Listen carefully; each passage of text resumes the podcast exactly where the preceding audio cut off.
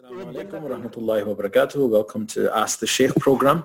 Um, this is a program on uh, Radio Ramadan 365. It runs from Mondays to Thursdays from Assalamu alaikum wa rahmatullahi wa barakatuh. Welcome back to Ask the Sheikh program. Uh, we have Dr. Nazim Ghouri with us. Assalamu alaikum, Dr. Nazim. Assalamu And he's joining us today um, to talk about general people's uh, health during Ramadan and what you should eat and what you should avoid and, and so forth. Um, and this program is the Ask the Sheikh program. It goes out on 6 to 7 p.m. Mondays to Thursdays in English and then from Friday to Sunday in Urdu. Um, and we're on Radio Ramadan 365. If you have any questions, anything related to Islamic topics that you would like to ask any of your any of our shuyukh that will be coming on in the forthcoming weeks. Uh, feel free to send in your questions or thoughts on Facebook, or you can tweet us, or you can even email us. And those questions will then be collected together and brought into the studio, and then we can uh, them to our show who come onto the show. So, Dr. Nazim, then we've talked to a few things. We've talked about generally uh, people's health and well-being uh, during this time of lockdown. We've talked about uh, things that they should be, and we uh, we were talking about things that they should be eating. So you were mentioning things that are um, things like fruit, for example, less. Uh, fried food, uh, especially things that are fried in oil and things. Mm. I mean, what else do you suggest? And we've talked about how much water a person should be drinking. You were saying yeah. at least about two liters to prevent dehydration. What other kind of foods can you take? And especially with the, the prophetic advice of eating eating less. Yeah. So the thing with eating less is that, um, I said, obviously calorie density is important. The type of food that you eat as well. If the food is broken, important. The type of food that you eat as well. If the food is broken down more slowly, then you're uh, a less likely to feel hungry, and b you'll get a kind of sustained release of energy. Because although your body stores the energy uh, of all the uh, stores all the kind of food. Uh, broken down food in your fat and muscle cells to mm-hmm. then release energy later on. You can sometimes get these kind of dips during the day when you kind of feel that lull when the kind of body is kind of switching to a different mode. Mm-hmm. So having food with a low glycemic index, so kind of uh, we talk about starchy food, but food particularly that have perhaps kind of the whole meal component to however, uh, then these starchy foods take even longer to break down. So brown bread, for example, um, one of the reasons why people eat chapatis because chapatis with the, the wholemeal flour is a bit longer to break down. The idea that you won't feel as hungry over time. Right. So these are foods that are useful to have porridge, for example, uh, in terms of like at the Sahari time in particular. If Iftar time, some people like, I mean, dates themselves are very rich in sugar, so eating a couple of dates, kind of especially the juicy ones, the medjool dates, or the kind of like fresh ones, you can get a, a sugar hit quite quickly. Right. And also, people have the Rooh Afza, uh, and they, uh, they have their uh, kind of kind of full fat coke and all these things there. All these things will add to the calories very quickly. So uh, you might not necessarily eat a lot of them, but certainly will be getting energy. When it comes back to how much one should eat in first place, as I say, there's things to factor in. Number one is the sunnah in terms of we should eat in moderation. Number two, from a fiqh perspective, is that we should be able to eat enough to fulfill our religious obligations and also our worldly obligations in terms of we have to earn a living or whatever.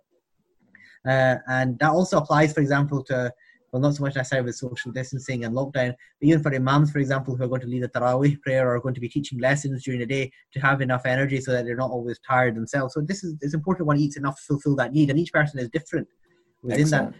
And then the final aspect is to do with your own weight status as well, because Ramadan is an opportunity to lose weight. And one thing I have realized with all this COVID illness is that I mean, Muslims, non-Muslims, Asians, non-Asians aside, is that being overweight is put as an adverse risk when it comes uh-huh. to poorer outcomes from COVID. Okay. so it's an opportunity to lose one uh, to lose weight, not just from the general health sense, which we talk about every year, which people perhaps have got a bit immune to and falls on deaf ears, mm-hmm. but in terms of the kind of your immediate health benefits as well. In terms so, can you have uh, can a person who's fasting then, for example, make the intention of losing weight as of part of their yep as part of their Ramadan? Yeah. So the primary intention is to what to fast to please Allah Subhanahu wa Taala. The highest for uh, intention one makes is that one is doing something purely for the pleasure of Allah subhanahu wa ta'ala because as their slave they want to please Allah subhanahu wa ta'ala. And I will say adding on layer onto that, whatever intention Rasulullah made by doing that act as well, we make to, uh, that we do the act with the same intention because as you know, he didn't necessarily verbalize or vocalize or explain every single thing he did. He did certain mm. things and we don't know what was in his heart. Therefore, to maximize our own benefit and inshallah Allah's uh, mercy upon us. We say whatever intention Rasulullah did it with, we do it as well. The next intention might be, for example, because we want to do it for a particular reward, and there's nothing wrong with doing things for reward because Allah subhanahu wa ta'ala says, I will reward you. Uh-huh. And then the next thing after that is that we're doing it for kind of worldly benefit as well, whether it's for our losing weight or whatever. But if that losing weight is so that we become stronger to worship Allah subhanahu wa ta'ala, it comes Mm. back to that initial intention as well. So all these uh, intentions are linked. That's why Imam Ghazali says that we should make as many intentions as we can, because uh, we know you, you and I both know the hadith very well that a person is uh, rewarded on the intention by uh, or, or granted based on that intention by which they intend to do something, not what the actual action is, but the Mhm. actual intention to start out with. Okay, very good. Now, intentions. Very Dr. Nazim, one of the one of the questions that came up um, in the similar vein, one of the questions that came up was about smoking. Now, there are Mm. people, of course, that smoke, and uh, you know they know the health uh, risks in, involved. But then it's, it's something that they do in any case. When it comes to Ramadan, c- can Ramadan be then a source of, uh, or or at least a start in the right direction of them of them learning to quit?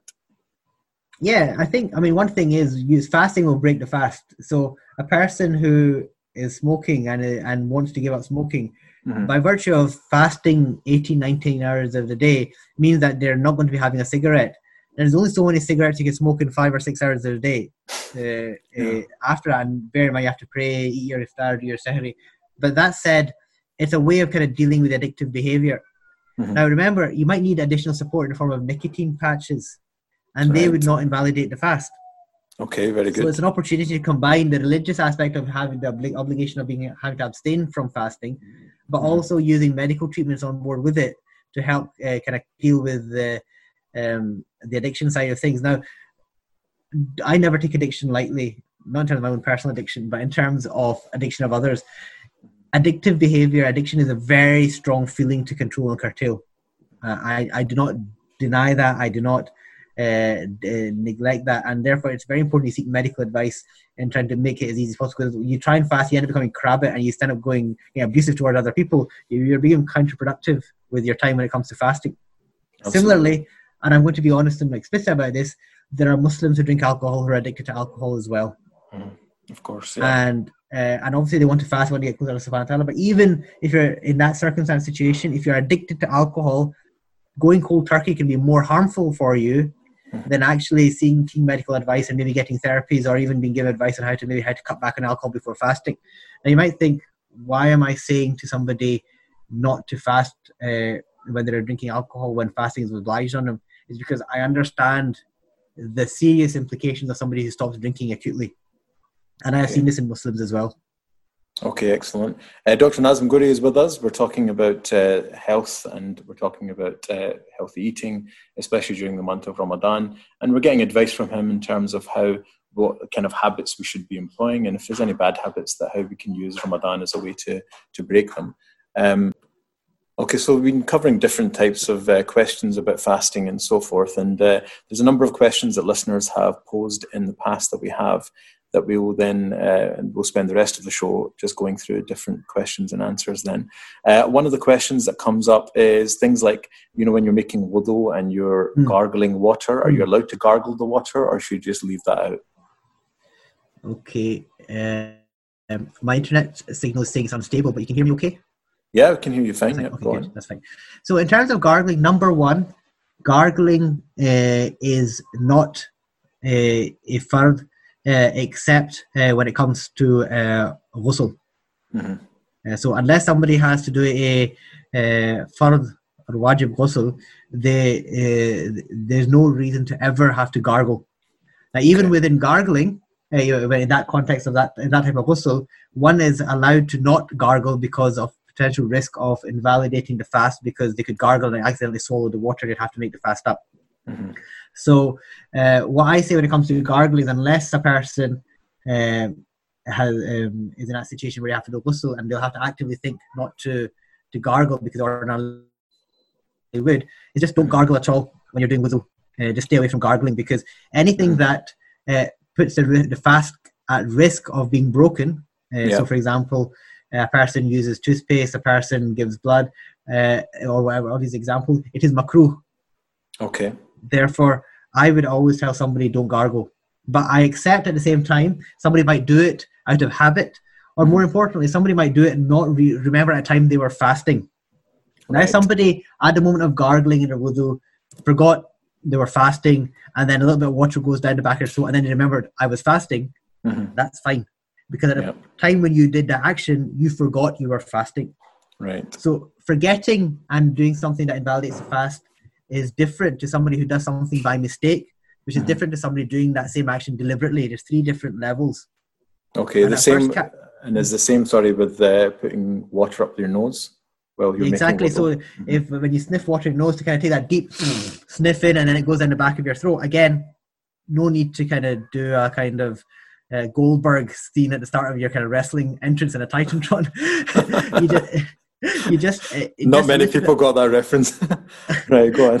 Uh, so, I what I would say in that situation is one way to do it is to take the wet fingers and put it into the nose. Mm-hmm. So that you're you're wetting it yourself rather than kind of, if, particularly if you're one who tends to have a bit of a kind of cocaine type sniff of water.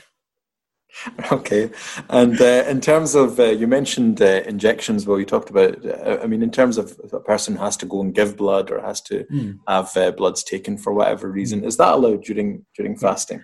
So one is the actual giving of blood. So you give a pint of blood.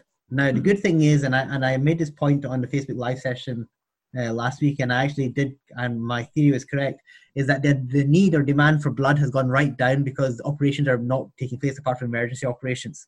Right. So because of that, there's not actually a need to give blood during Ramadan anyway. Mm-hmm. Uh, and the reason I'm saying that is that somebody is or ordinarily used to giving blood, or by giving blood they, they become weak, mm-hmm. then uh, you're not going to be in that situation because, like I said, if you give blood and you become weak, then you might be at risk of kind of heart, uh, inval- kind of endangering the fast and become makruh. If, however, you're a strong, healthy person, giving blood makes no difference. That's fine. On the other situation, you mentioned about like blood test. Now, if somebody needs a blood test done, mm-hmm. more often than not, that blood test is done because somebody needs to give blood either to make sure the drugs they're on are safe or they're unwell. Right. Particularly in the case of that latter circumstance, if they're unwell, the question is should they be fasting in the first place or not? The answer is maybe they could be, maybe they shouldn't be. Uh, but a blood okay. test like that probably wouldn't break the fast in and of itself. Why? Because it's a very minor amount of blood going, unless the person has a phobia of needles and they might pass out or something, and and then that's a separate issue.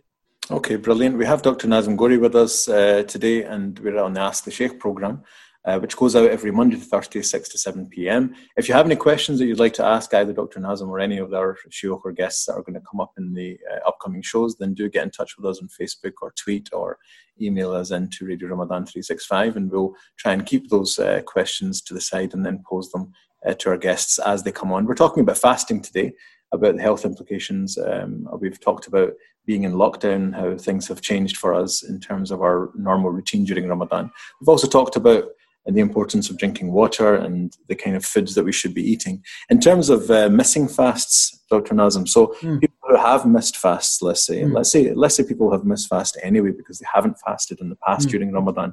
What what do they do in terms of missed fast? How do you how do you make them up after Ramadan?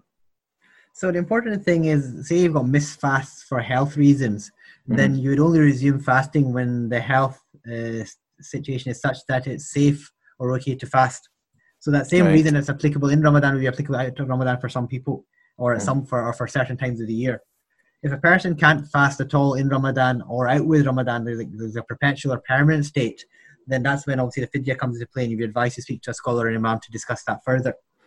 Okay. If, on the other hand, a person has missed fast to make up, whether because they were unwell in the past and they haven't made them up, or whether because obviously they're female and of a reproductive age and they've got missed fast due to say pregnancy or menstruation or kind of postnatal bleeding, or whether because they've become more close to Allah subhanahu wa ta'ala and they want to start fulfilling the obligation of fasting and they've got missed fast because they either didn't fast when they were younger, either as a child because they were a bit lax or because they just hadn't fasted full stop. Then in that circumstance, you'd be expected to make the fasts up.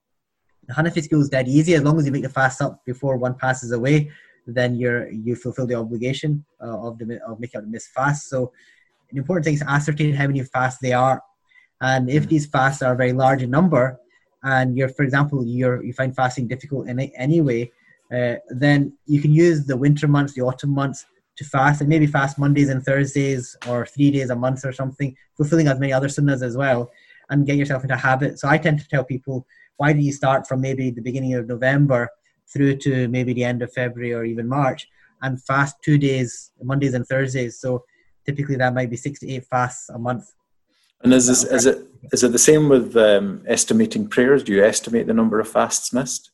you have to yeah you go so the good thing with say for example when it comes to say missed fast from menstruation which tends to be the big one because people haven't have been a bit, neglectful or haven't realized the importance of making up they go back and ascertain when did they when did uh, they start when did it all start for them and then ascertain how many ramadans has it been and ascertain from what their habit is how many they would have missed add them all up and start working through them if it comes right. to a situation where somebody hadn't been fasting and then they start to become serious about their their uh, their their religious obligations, then they should ascertain when they attain puberty. So puberty, uh, if they didn't, if they don't know kind of from the kind of physical side, 14 and a half uh, uh, uh solar years, uh, um, 15 lunar years, mm-hmm. you would ascertain from that, okay, how many Ramadans have been, how many fasts have I made, and, and as best you can, you have to try and calculate, accepting and allowing for the fact they might be a bit out, and you try and start making them up that way. And same way for missed as well. Uh, and you should have it. The good thing with Ramadan is that it's only once a year and it's only for right. 29 or 30 days. The other thing is you need to ascertain whether was it 29 day, day month or was it a 30 day month that, that it was. And okay. the historic uh, record will to tell you that. Otherwise, you'd use 30 as a default position, which is what they, for example, use uh, when it comes to uh, kind of the aspect of things. Okay, very good. We've got Dr. Nazim Ghouri with us, and we're talking about fasting and Ramadan and any kind of health implications that that might bring about, but just general questions about Ramadan and fasting. There was a question that actually was sent in by a listener um, mm-hmm. previously, and they said that they were judging a bake-off competition, and. Uh, and you may laugh, you may laugh. It's a real question. And what happened was they deliberately broke, broke their fast during Ramadan in order to become a judge in that competition. So, your thoughts on well, not on the competition itself, but what what does that person then have to do to make up that fast? Again, I don't know any compensation. I mean, without knowing all the specifics, you're giving a on the assumption that they that this aspect of their job was such that uh, it wasn't like they had a gun at their head and they didn't do it to be killed kind of thing. Uh, one would hope that the circumstance would be something that could be mitigated, avoided, or kind of done in a way that someone else could have been a judge or done at a different time or whatever. You, a person would have broken the fast intentionally. Yes. breaking the fast intentionally requires not only the makeup of the fast, as you know, but also a penalty that would have to be made up as well. Okay. Uh, again, without knowing the specifics of it, I don't want to kind of label this person as somebody who has committed a major wrong action intentionally. Uh, okay. And they should speak to the an imam or scholar so the exact uh, aspects and nuances of the scenario are fully made aware, so that they're mm. given a, a, uh, an answer that is appropriate, that is Sharia compliant, so to speak. But right. what we'd say at the very least is you have to make the fast up that you broke the fast in. Absolutely, absolutely. So another question that's come up and comes up quite often is uh, well, there's two questions that always come up when it comes to fasting during Ramadan. The first is about using toothpaste. Mm. Um, I mean, I know Sheikh Amr Jamil always laughs at that question because it comes yeah, up every every single year. um, and also in terms of using something for your bad breath, because as you know, bad breath is generated by by fasting and not eating or drinking for a while. Um, and so, eh, are you allowed to use something uh, to try and kill off that smell? And also, are you allowed to brush your teeth during fasting? So, in terms of the brushing of the teeth, and the assumption that we're talking about brushing teeth with toothpaste, mm-hmm. then the default position it is makruh in that it's disliked, in that it, in and of itself is not haram, mm-hmm. but because it puts the fast at risk of breaking the fast. For example, if a person has a bit of t- t- uh, toothpaste residue in their mouth and end up swallowing it, or during the brushing their teeth they kind of kind of cough or end up swallowing it or whatever, these things all break the fast.